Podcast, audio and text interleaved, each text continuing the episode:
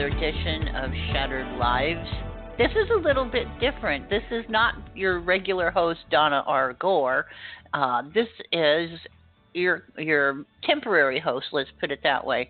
Um, I'm Delilah Jones from Imagine Publicity, and today's going to be a little bit different because I'm going to interview your regular host. And this um, this is kind of a, a, series that Donna has put together for adults with disabilities. She has her own disability, and what she's learned is going into adulthood and I won't say old age, but older age.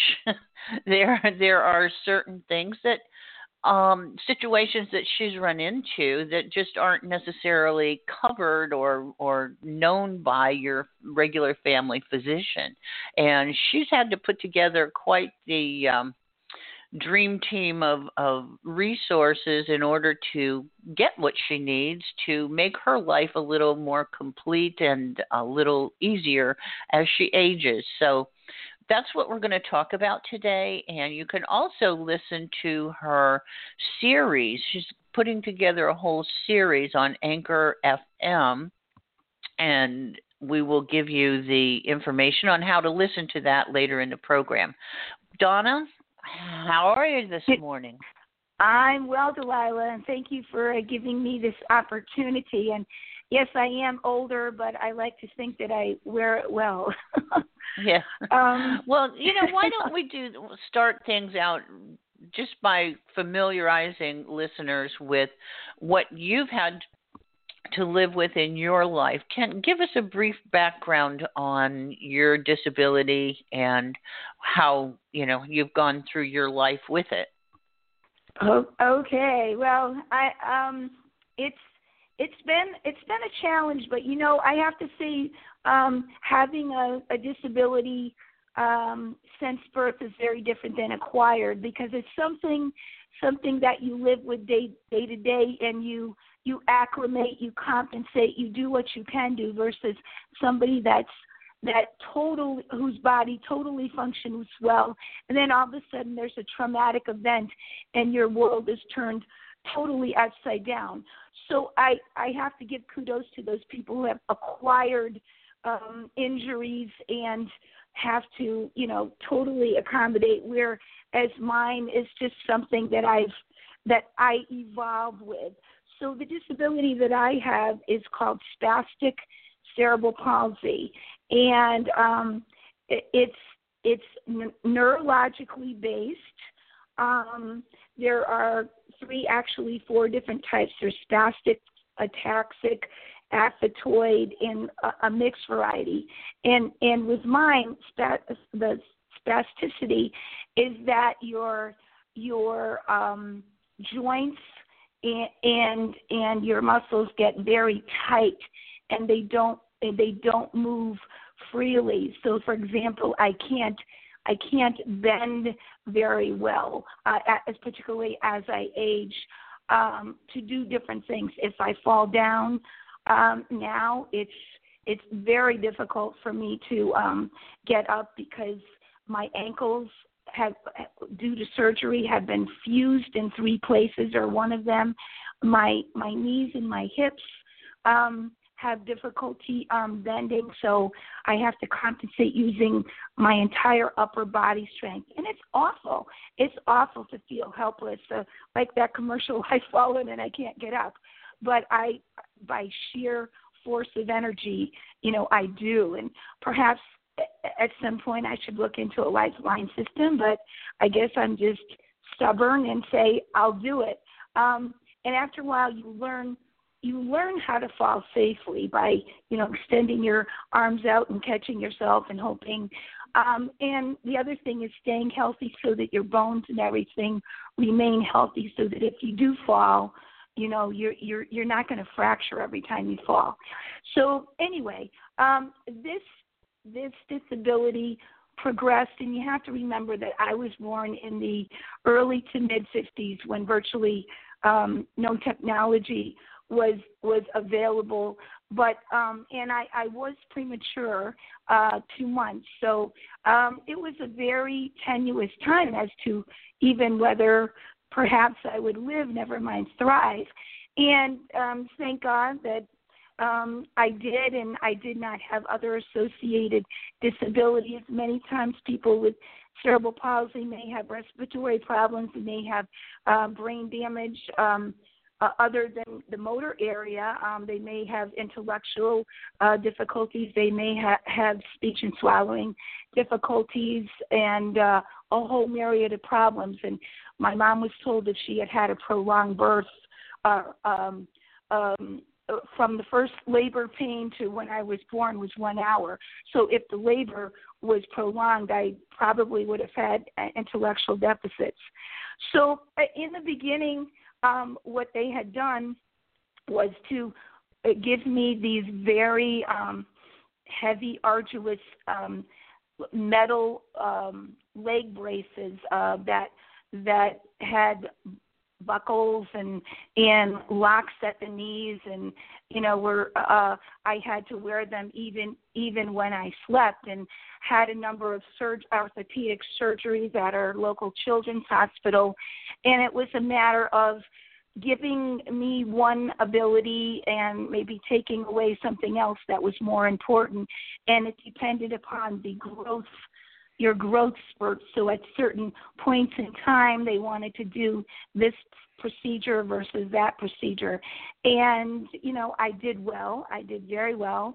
I I was a happy child um despite all of this my my family tried to be very inclusive in terms of involving me in all different activities um just as my siblings did as much as I could and I wasn't you know treated you know special just because I had the disability. You know, I I, I was punished if I did something wrong or or whatever, but our life revolved around physical therapy, treatments, being in and out of surgeries, and just as a side note, um, I also the the majority of my surgeries, and I've had uh, upwards of more than 50 over the years. My the bulk of the surgeries I had was for another disability involving on my vocal cords that blocked off the airway, and I couldn't breathe and I couldn't talk without a a trach in my throat. So that was 33 surgeries. So I have to say kudos and much love to my parents who um well, Donna, when, so much. Yeah. What about what from you you know you like you say you grew up in the mid 50s so going into the 50s and 60s and technology 60s. obviously was a lot different back um right what did what was the what am I trying to say? The um, expected outcome, I guess, of whatever treatments and, and leg braces and things that they worked with you, as opposed to maybe children that are born with the same disability today what are the expected outcomes comparatively speaking? Well, um, I I think that they their goal was to to have me have me ambulate, to have me walk. Um, you know, independently, it's always you know the the greatest amount of independence that you can achieve, and whether whether it would have been without any assistive devices, eventually meaning um, you know no walkers, no canes, no crutches, or or or whatever, um, and um, be able to be able to do it safely and to do my you know what they call independent living skills activities of daily living and perform them independently. And i think as they saw that i didn't have cognitive impairments i didn't have intellectual impairments you know in grammar school i was given psychological tests and they said I was definitely quote college material. So my my family was you know elated that oh yes this this child with all these surgeries and you know all of these seeming impediments to your daily lifestyle could thrive and could have perhaps a normal life as they defined it. But um, as I mentioned to someone at, at work this week, um, that we were comparing somebody I work with now. Um, you know, if you have a child with a lot of co- complex disabilities in in your particular area, certain services are not offered, then you may move to another state or another location. And just to let you know, my dad um built my dad was a carpenter by trade and he built our first home out in the woods of Granby, Connecticut. And then when we realized that during that time there were no um integrated classrooms and everyone with a disability was plunked into one classroom. Um, they didn't have services out in this little town in the woods, so we had to move to Hartford, which was the, the capital, and be close to the children's hospital, such that we would be close to, you know, where I could have surgery and therapy all of the time. Because at that time, you know, services just weren't offered, and the um, sophistication of, of what is involved in educational systems now with with every school seeming to have to have you know special ed plans and having to provide no matter where you live it's a very different world delilah. So it's always been you know the greatest independence and so that you can achieve you can achieve your your highest level of independence and hopefully thrive and now if we're talking about other children who um, have all of these other um, co- complex challenges besides the physical disability, well, of course, then they're going to have to live in a supported environment. They have to, um, you know, uh, maybe in a group home, although they're getting away from that. They want people mainstreamed. You know, a lot of times if you don't have families, unfortunately, you are, you know, prematurely put into skilled nursing homes if you're if you have um a disability such as mine uh, on top of a lot of other challenges which is very sad because then you become isolated and it's not necessarily an appropriate setting but there is no appropriate setting Right. Well, what? How do you feel like the American for Disabilities Act, the ADA, after it was passed a little over 25 years ago, how did that affect um, not only your challenges but everyone who has any type of disability. How did that affect your life? Well, I I think um, it, during the educational process, we saw that you know a lot of it had to do with architecture and structural changes and access so that buildings for example when i again when i was in grammar school and i i made the transition from um quote unquote handicap class class or classes up until the third grade i i integrated into a regular public school. And they had no elevators no nothing. So the janitor used to carry me up the stairs. And even during uh lunch periods um for uh, I can't remember now exactly why, but um, I I I guess you know I was made to feel special in that I got to bring a friend and eat in this library slash media center with with with another person, be because um, I was I was unable to um, eat in the regular uh, cafeteria.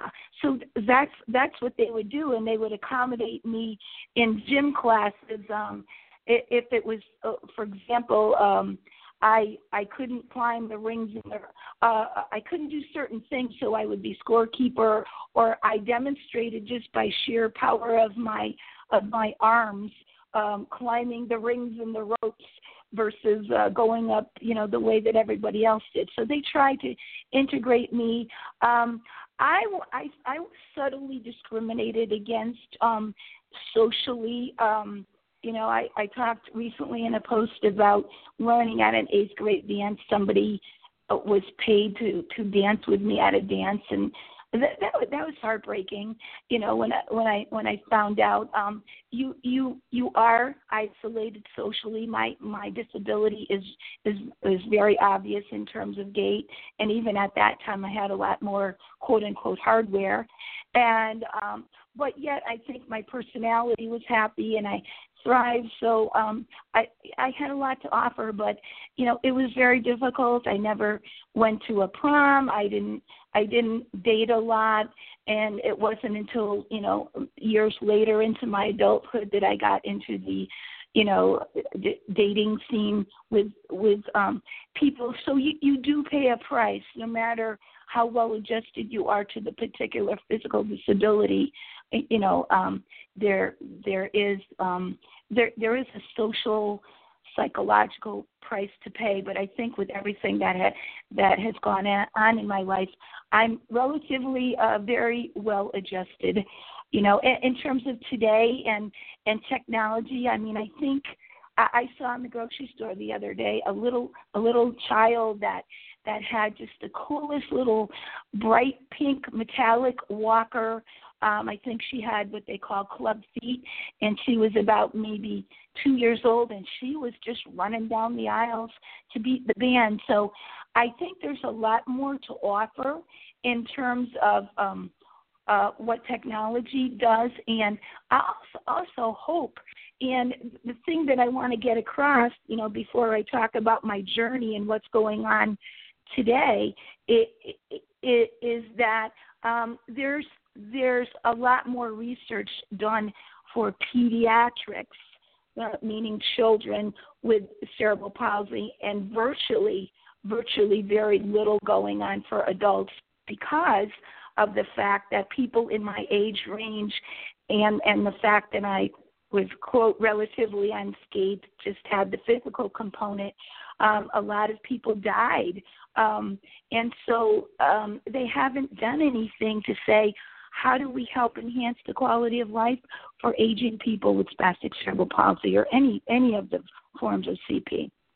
So where does that bring you today in in your not struggle. Not, struggle really isn't the word because I don't see you as a struggler. I see you more as a, a persistent person, I guess. Um, but I know that there, you've run across some things that need to be rectified to, again, make your condition a little easier to live with as you age. So tell right. us a little bit about um, what's what's going on with your body as you age and mm-hmm. what doctors you've seen and, and what kind of response you're getting from the medical community.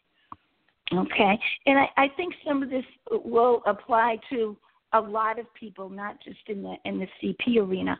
Um, the cerebral palsy as an overlay to the aging process, it is not a progressive disability in terms of it getting worse and, and your body atrophies and, and, and it's not a, a quote unquote disease that you would die from or die prematurely. It just makes everything harder as you age. So so walking um walking, making, you know, quick movements, uh the agility like as you've seen, getting in and out of the car is really hard for me.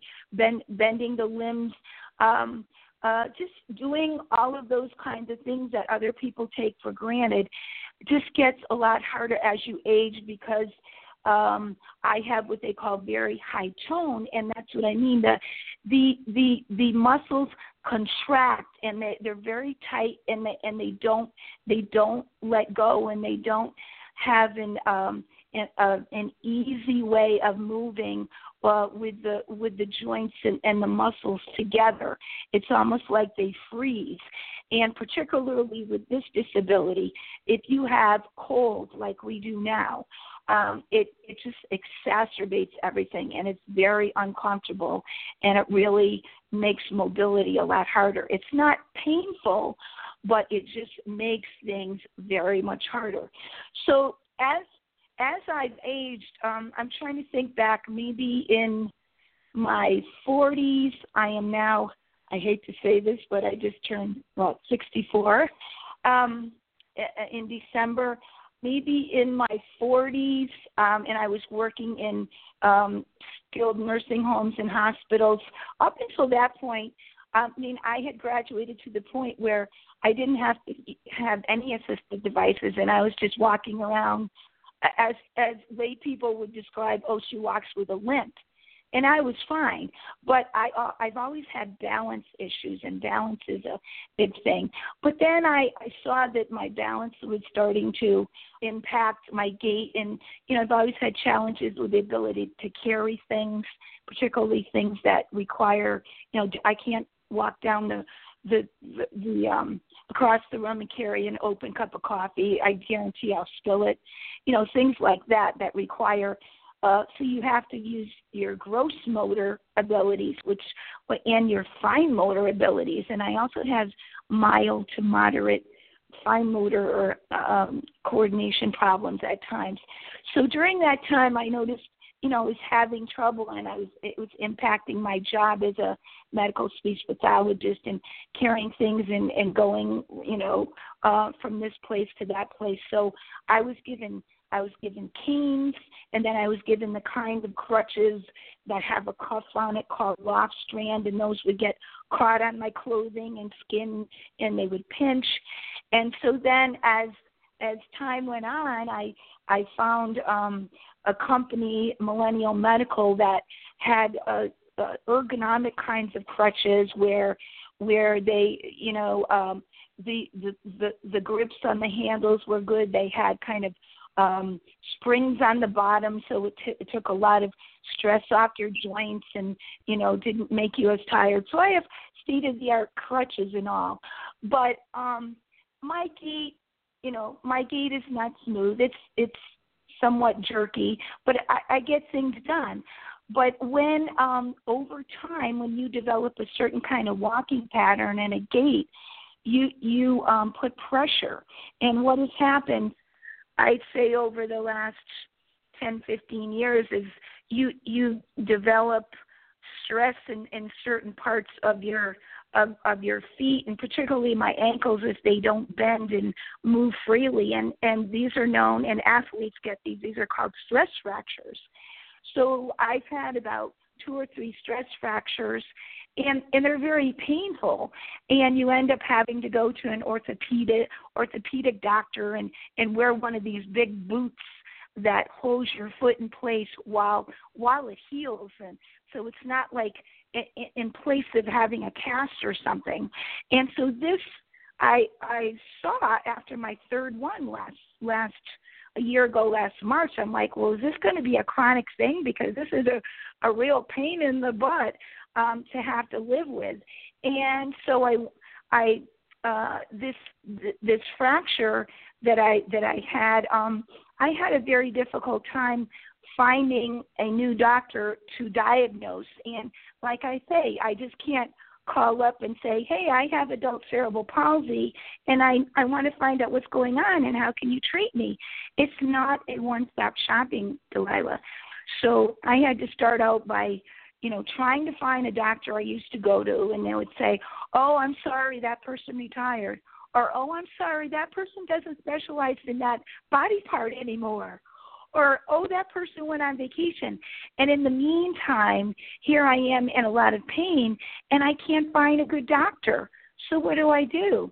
I I decided to try to think out of the box, and I said, "Okay, there's no." There's no doctor that's going to quote unquote treat adults with cerebral palsy because that doesn't exist. Call the Children's Hospital and say, who would you recommend? Uh, you know, knowing that you work with CP, what doctor in this in all the medical systems in Connecticut? So they gave me one, and I was able to go there. Um, and I had to use my my own old orthopedic boot that I had stored away from the previous uh, time. Uh, and had I not put that on myself, then the fracture would have been a lot worse, and this this would have been a prolonged thing. So this was the stage, Delilah, in which I had to start being my own physician and my own care coordinator because there was such big time lags in trying to find the right people to help me that I just had to say, you know, sorry for saying it this way, screw it. I have to do well, what, what I have to do. Well, what would happen? I mean, in the meantime, you're waiting to find the right medical personnel to help you, and yet here you have this this uh, stress fracture, and what if what would have happened if you didn't have the boot or if you didn't have the wherewithal to use the boot and I mean, would it would this fracture just gotten worse and worse, and then and then I, what?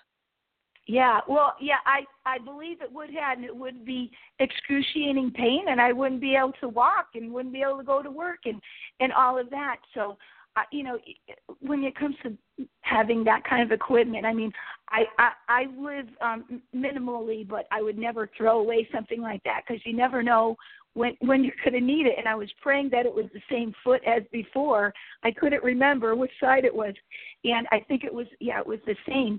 And luckily, it wasn't my driving foot um, because you know um, then I and I think it's against the law. I'm not exactly sure, but. um I wouldn't have been able to drive myself to work and have to go on, you know, family leave and all, all that kind of thing. So yes, it would have. It, I, I think it. I think it would have gotten worse, and to the point where I just couldn't have w- walked at all because the pain would have been excruciating. You know, and you know, you you can elevate it, you can put ice on it, but ultimately, with a stress fracture, it just has to have time and to heal. So so what I did at what I did after that, and this woman, this this Dr. Guiney, who is with um, uh, uh, UConn Medical Center. She's a, a surgeon, a foot and ankle specialist. And so I ultimately went to her, and and they did, uh, you know, they did an X-ray and an MRI confirming a stress fracture, and um, you know, she said it was a good thing that I had had the boot on, and she gave me another one because my uh, other one was totally worn out, a different a different type, and then we started to develop a treatment plan and she said, "You know, I have this bracing specialist and they're known as a orthotist and they're not doctors but they're skilled technicians and they go to school and they know everything about anatomy and kind of like a geppetto with Pinocchio, they're like specialized shoemakers, and uh, but they they do very skilled high tech bracing for people, and it's very custom and individualized. And the big big difference today is that you know back in the day in the 50s and 60s they were they were giving me these big metal heavy braces that locked at the knees with leather straps and you know that it pro- they probably weighed ten ten pounds itself before I even put my body into it. Now they're now these things are made of what they call carbon fiber, and they're it. And it, I, I had a I also had a knee brace, and um, these these um, what they call AFO ankle foot foot or orthotics. They um, they like I say they weigh like a pound and and they have a a fabric strap uh, that that goes around around your knee but the whole thing only weighs like a pound and you know very lightweight. So we have come you know decades in terms of the technology being able to accomplish the same things but but with with um a lot a lot less inconvenience and weight you know and so I don't know if you want me to continue my saga here a little bit in terms of the yeah, journey. Well, kind of no? go through uh, maybe a few of the steps that you needed to take to get sure. this handled and where are you today with it what you know what progress have you made over i think it's what almost a year now that that you've had this ongoing thing well actually yeah this um the the last the last stress fracture was about in uh in Ju- last June, and it's still an ongoing saga. So yeah, so after I went to this foot and ankle doctor and she hooked me up with the uh, orthotist, um, she wanted to make sure that I didn't have osteoporosis, which you know uh, can can have a tendency to to have a lot of of um, fractures by having a bone density test, and everyone of of our age range should be having those just to rule it out. Um, you know, there's the osteopenia, um, and lo and behold, I did not have that.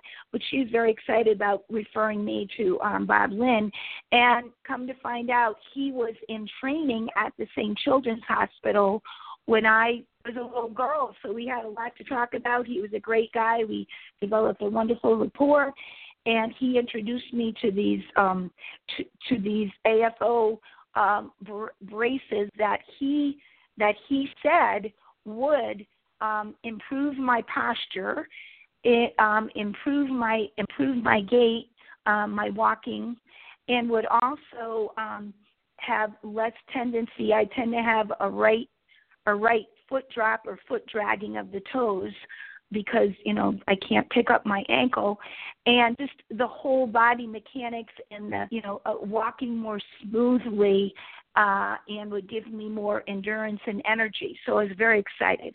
So he he measured me, made made this, and luckily after a lot of back and forth um, and trial and error, we got it approved by my insurance. Thank you, state of Connecticut. And um, I, you know, I I did try them, but the the big problem and the problem that still exists is that I I when I dress, um, I have to go through a lot because of my my ankles and my hips not bending. So putting on pants, putting on socks, putting on shoes is is a, a, a it's like being a, a contortionist. But I'm I'm used to that. But with these particular braces, I could put the left uh, I could put the left one on fine because I could cross my leg over, but my right one, due to a particular procedure that they did, which involves uh, fusing my ankle and my foot in three places, I just could not bend it.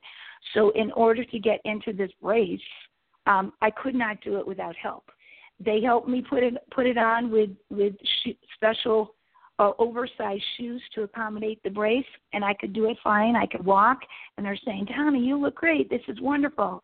But the the the important thing is that you can you can make the most high tech piece of equipment, Delilah, and it could be it could be therapeutically the best thing in the world. But if you can't get it on independently, it's it's worth nothing. And and the only things that they could think of at the time was, well, okay, if you're married and you have a spouse, okay, your spouse can help you put it on, and that's fine. Well, that's that's not my situation, and I'm not going to go knock on my neighbor's door at you know six o'clock in the morning while I'm getting dressed or whatever. Or you know, he said he had another person in the situation, and they had supportive people at work, and they brought it to work, and they helped you put it on. And I said, well, it's not really practical in my work setting. So we said, well, what are we going to do now? Because I can't get this one on, uh, no, uh, you know, independently.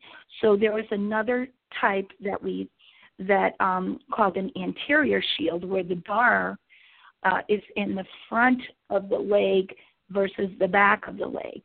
So I was, you know, I was very excited about the prospect of trying this. So after um, quite a while of getting that in and the holidays and back and forth. I went to his office and and and, and tried that and you know he sat back and he's like Donna you you know you have to figure this out I'm not going to be at your house to help you so I tried and tried and tried and I couldn't get it on and I was really bummed out so I went home the next week you know I had like a long weekend or something I can't remember or maybe I didn't through a Friday night Saturday and Sunday and I uh, you know, with all my might, I got it on, forced it on, but it took all of my energy. And I said, how am I going to do this every morning? So I, I said, I think I need a chair, a chair that's lower, lower in gravity, or you know, using a long-handled shoehorn, or I have a recliner that that goes up. I have a a stool with a with a a, a, a high handle. Maybe if I tilt it, maybe if I sit on my bed and I put my legs up in the air. I tried everything, Delilah. I could. I still could not get this darn thing on. Um, the, the fact is that I have to sort of enter the shoe from the from the right at a right angle and turn my foot uh, left to align it with the shoe. And I'm essentially breaking down the heel of the shoe to get it on and I can't do it. So I was like, you know, what am I going to do? I I I want to use this. I have to use this. So in the interim, waiting waiting for this guy and the holidays to pass, I decided to do some more research. And what what happened was that when I did some research, I um, thought, well, I had two ideas. One was, um, how about it? We just cut down the shoe um, where I'm trying to force my foot and like stitch it, and maybe I can get in, in into it easier. And then the other thing was, I went online and I found an article um, on this website called The Verge, and there was an article from Nike, and it, the title was Nike's ingenious new zipper helps people with disabilities. And this was from 2015. What happened was this young man um, was in, I think he was in in his, um, you know, in his teen years. He loved basketball, but he couldn't participate. He also had cerebral palsy, so they approached Nike, and you know they they only do well, what we call sneakers. Um, I guess you call them tennis shoes there, um, and they they approached the engineers at Nike, and they were able to develop a special high top sneaker um, called Fly, F L Y E's. And what they essentially did was they cut the layers of the high top sneaker and they devised a, um, a rounded zipper in the back so that he could kind of peel away the layers like an onion and slip his foot into the back and zip it up. And that way he could be cool and, you know, just like his other friends playing basketball with these high tops. So I thought, you know, I'm going to try to call Nike and see what they say. And I thought to myself, oh, Donna, you're never going to get in touch with these people. This is Nike. And they listed the guy's name, the engineer, and his name is Toby Hatfield. So I guess it was about two weeks ago on a break at work. And after work, I decided to try and just calling customer service. And then they gave me another number. Lo and behold, they gave me this guy, Toby Hatfield and I talked to him and he was very cordial and he he said, "Well, you know, we've got other other things, you know, that we're working on as a prototype, but we don't do, you know, shoes for adults. We just do sneakers." But I said, "Would you be willing to to talk to my bracing guy?" So, and I thought it was just amazing that I was able to talk to this inventor engineer. Um, and I volunteered to be a guinea pig, but he didn't exactly go for it. so where we are now with this process is that I have called the office for the orthotist because in the interim he had he had changed companies because one went bankrupt and all of these other things. I, I had so many things that put me back in this process that was a big soap opera. So where we are now is that I I um I talked to his assistant and I said, you know, what are we going to do here? I don't want to give up. I'm not your average I'm not your average patient. We we have to we have to do something and there are um, some shoes that have zippers in them, or maybe he can actually take the same concept from Nike and devise and devise um, a, a brace. And so one mistake well, Donna, that I would sure. At, at this point, is it is it something you're going to have to modify in the construction of the brace, or is it something that you need to modify with the shoes, or both? Um, it it could be both. I know that I can't. They can't like do surgery on me and break my ankles and make them loose because that would be so traumatic. It would it would take me like six months to walk again and and they've been fused for sixty four years. So uh that's that's the question. I think that they're saying that if they modified the shoe the way i was thinking that it wouldn't provide support. So i think we're going to have to try to find another kind of shoe maybe with a zipper and and be able to use a brace or modify the brace to go into a shoe like with a zipper that I could enter without having to turn my ankle. And that probably doesn't exist at this point, but this guy is willing to help me try.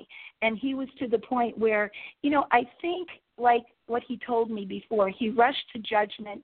He made all of these these braces for a lot of people and if they you know people who had had strokes and they're home and they can't get it on or whatever so they're sitting in the corner collecting dust so my thing is don't make the thing until you can figure out if the person can put it on. You know, in your excitement, oh, I want to help you. Let's make this. And that's fine. But if you can't put it on, it's not going to help. So he's invested in doing whatever he can to try to make this make this right. So so so that's what I'm saying. He's and I think this will will help him and it will be a lesson to other people. I would love to be able to get an audience um of doctors and people that he lectures to to tell my story. So far he he hasn't been willing to open that door, but I'm willing to try because doctors need to know. And the thing one thing we haven't really touched upon Delilah is that he the you know here are some points. Um, you you there's no question that you have to be an advocate for yourself in this kind of situation because there is no one stop shopping. There is no path of here you have here you have the doctor here you have the bracing specialist. We have you know you may have need a podiatrist which i have. You know you need people to do x-rays. You you you need all of these people in this team, you need an occupational therapist whose expertise is to help, um, you know, devise adaptive equipment, help you figure out how to get things on and off. My problem was that the dream team that I had to to devise, they were all from different medical entities and all different medical systems. And one only did email, one only did phone calls, and they wouldn't communicate with each other you know and i and i had to i had to be the cruise director. I had to do all the work. So what you have to do is either you have to have enough time and energy endurance make it a priority to be your own care coordinator or hire somebody else to do that and be savvy enough to try to spend all this time and navigate the systems. You have to be able to think out of the box if this doesn't work. You know what else can you do? Because if i just relied upon what they said you know, I, I'd be sitting sitting there uh, not any better off. And and I'm saying well, how that do you think? I, how do you think you know in, in within this line of the conversation how do you think the medical community itself could be a little more helpful or more cooperative with each other that would find solutions for this type of a situation yeah well one thing is they need to they're starting to and in my series i address the, the few resources that are available. They need to come together and do res, resource uh, research, and they need to work as a collaborative team. They need to make teams for adults instead of just focus on pediatric CP. They need to put their egos aside. And I won't mention who, but one person, you know, I wanted this person to communicate with this one and have an appointment and we work together. So one person said, well, you know, no no um offense to so and so, but but I have more experience. And to me that was a male ego talking. And I, I don't I don't care how many years experience you have. This person over here is very highly highly um credentialed and if they have certain expertise and they are highly recommended, then I want you to work together with them. And and so uh, you do you, have to work together as a team. You have to persevere. Um, and um, you, you know you, you're the one that has to forge this path. And i don't want people to think that you know uh, uh, this this is the way it goes. And i am on the on the you know edge of the bell curve there. There are virtually very few people with cerebral palsy in my situation that's elderly, particularly if they have other disabilities on top of it, that have that. And I'm not trying to, you know, I'm not trying to blow my own horn, but I'm a very smart person and I think out of the box and and I have, you know, good intellect and that's what spurs um Bob on to say, Donna, I don't have a lot of clients like you that can take the ball and run with it and be able to think and keep going and persevere and, and do this. Not your your average person with CP that's aging is not in that situation. They may be sitting home watching TV all day and they can't move and they don't have people to help them. So, so I'm doing this, Delilah, because I want to maybe use this as a model and share this information for other people so that they can begin to have a path. And not to say they could do it all themselves, but at least they might have some direction you know? And um so i'm i'm hoping that the next step is going to be we're going to devise we're going to find some other kind of shoe that works and we're going to devise a, a brace on that right side that will work that i can get on independently uh, and, and off and then I'll take off. And and virtually if it's under a pair of pants you, you don't even see them. You know you're not going to see them. And I I rarely wear shorts anyway and I'm not modest when it comes to that. If it's going to help me walk and and um improve the quality of my life as I I get older I don't care. And you know these are going to be lightweight. When it comes to bad weather yes yes it would be a problem um, but you know, I'll, I'll figure out something if it comes to that. But you know, so this this is in a very unusual situation, and if it comes to pass where we devise some device, some shoe, then I, I'm hoping that we can promote it for other people as a sense of hope.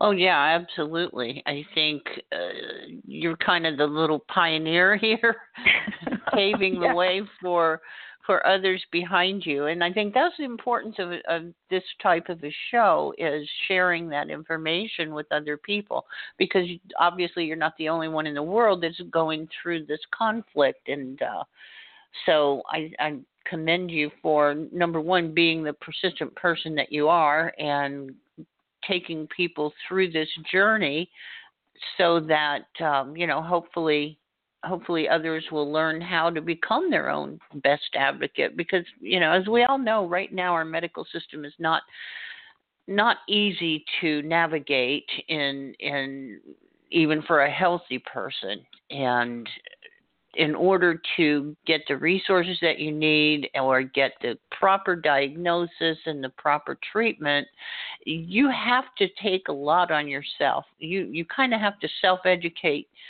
to your particular disease or disability or symptoms. And although you know they say dr google isn't the best way to go but sometimes it's a nice starting point to to lead you in the right direction. So uh, where where are you going with this next i i know your situation hasn't been completely resolved so where do you want to go with it next and what is the best outcome that you're looking for? Well, uh, where I want to go next is I want to be able to find some kind of adaptive shoe or to create a shoe and and uh, a brace and it doesn't matter that they don't match or they're not the same manufacturer who cares? Uh, just whatever works particularly for this right side so i can get up and and go and and do this independently. And because uh, i foresee you know working before retiring and um God willing in South Carolina. And even being in a warmer climate is going to help me in terms of my endurance and ability to work. Um it will take less energy and a lot of stress off of my body. So I I hope to do that. And if we come up with something innovative I hope you know I hope to be able to promote this um, to be able to to help other people with disabilities and be the voice, get it out there, as well as these other people that are are working with me. And I want to promote, you know, the idea that you know you should have to be your own care coordinator um, and and to say yes this can happen but we can we can help improve. I would love to be able to help if people would be willing to create even a trial model dream team as I've done and be available for people to say, okay, we'll get this OT, this orthotist, this this foot and ankle specialist, this podiatrist together, and whenever somebody in Connecticut or South Carolina or Arkansas or Ohio if they need somebody, you can come to us as a team. That would be a dream of mine. That that you could be able to do that in a, a region of the country, you know. And the other thing I wanted to mention too is that a couple of things. There are one one of the problems with the medical system is that, like with anything else, and even with state government, we uh, all these services that are created they have outsourced and downsized such that everything is on a robocall or whatnot. And people who are aging um, and for whatever disability, maybe they can't access people on the computer. They don't have the patience. They don't have the vision. They don't have the, you know, here, whatever. They want to talk to real people.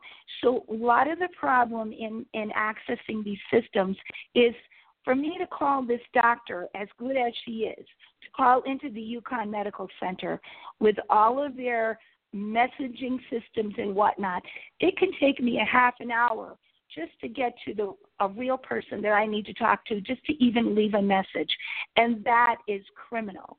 To, to to have to expend that much time, even if you have all your ducks in a row, it takes so much time because all of these systems, whether it's your primary care physician or whatnot, it's set up so that you don't have to talk to a real person. It's all recordings, and it slows down the process and it zaps your energy to no end. And you know, the other thing I wanted to mention too is that you have to be creative with your with resources that work for you. For example, I just wanted to mention that for me, a lifesaver, it has always been, but especially now in this cold weather, you know, got a new car last year, a newer car uh, installing a, a remote car starter where you can just point and shoot and the car warms up instead of having to go out there on the ice and fall down and start your car and run back in.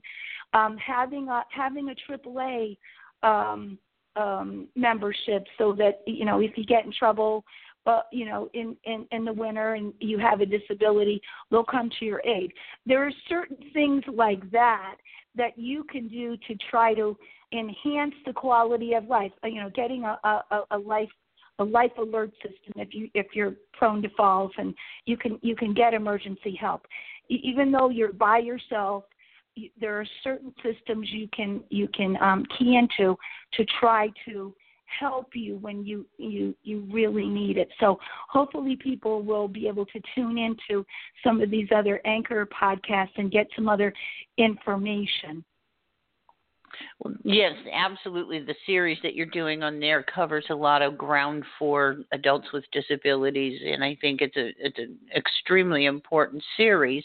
Um, and you can listen to that at anchor.fm slash Shattered Lives or go to anchor.fm and just search for Shattered Lives and the page of those podcasts will come up. And I encourage everyone to to listen to those whether it's you that has a disability or a loved one that has a disability because it's just chock full of information that that can make your life a little bit easier. You know luckily Donna has the wherewithal and the and again the tenacity to to push through in a lot of ways that other people may give up. I think the majority of people put into a situation like you're in would would just throw their hands up and live with it and that's that's kind of the way it is but um you know again I commend you for for taking this on um, not just for yourself hmm. but and but sharing it with other people because you know you're you're not the only one there there's many many more people out there that need to have these resources and need to have the information and and now it is available Right, and it, it does apply. I mean, the general principles and the resources and the the steps you might want to look at it. It does apply in general to other disabilities, but this just happens to be that if you are an aging adult with cerebral palsy itself, there there is nothing virtually nothing for for adults. And there's a couple of facebook pages for adults with cp and they do share information and whatnot that i've seen. But um you know it's just it's very disheartening um you know that that there is nothing because there are a lot of people out there in the shadows and I want to be able to share that and yes I I love I love being an advocate for crime victims, but this is all important too. So I, you know, I want to have more than one purpose in life, Delilah. Life is about diversity and sharing your information to to the right people. So I wanted to go to the right right people and you know all of us as we age we may develop one disability or another so it's just it's just good information to have I totally, totally agree. So now that we're to the end of, of this particular interview, what is there anything else that you would like listeners to take away from the conversation today? Well, I think um, you, you know if you're faced with this situation, you you have to either decide to to do it yourself or to get somebody that has the energy and tenacity and savviness to help you. But it, and even though people tell you, okay, we're going to do this or we're going to do that, don't necessarily trust them to do what they're going to do because people's lives are are busy things fall through the cracks and every single step along this way if i just waited and waited and waited for them to do the next step nothing would happen. And you know one of my flaws in life is that i have you know uh, uh, poor patience when it comes to a lot of things and i want things to happen. Uh, if it's about your quality of life you give a reasonable time but make sure that you follow up with the person on that next step and you push them you nudge them and you say okay i understand you do this but if you if you can't do do that how about this you have to take the lead in here don't just wait a lot of people wait for the system and they think the system is not going to res- it, they think the system is going to respond and and that's so true of anything I, you know, in in my job, people didn't call back, you know, about a blindness issue, receiving a report. Well, call back if you didn't hear anything. You have to take the lead in, for your own care in this if if you want to progress. So that that would be one thing that I have to say, and just try to really work on devising your team and and really.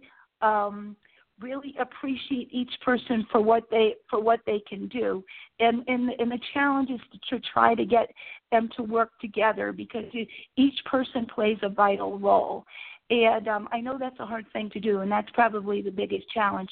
And and and the thing we always say at at, the end of every Shattered Life episode is, don't give up.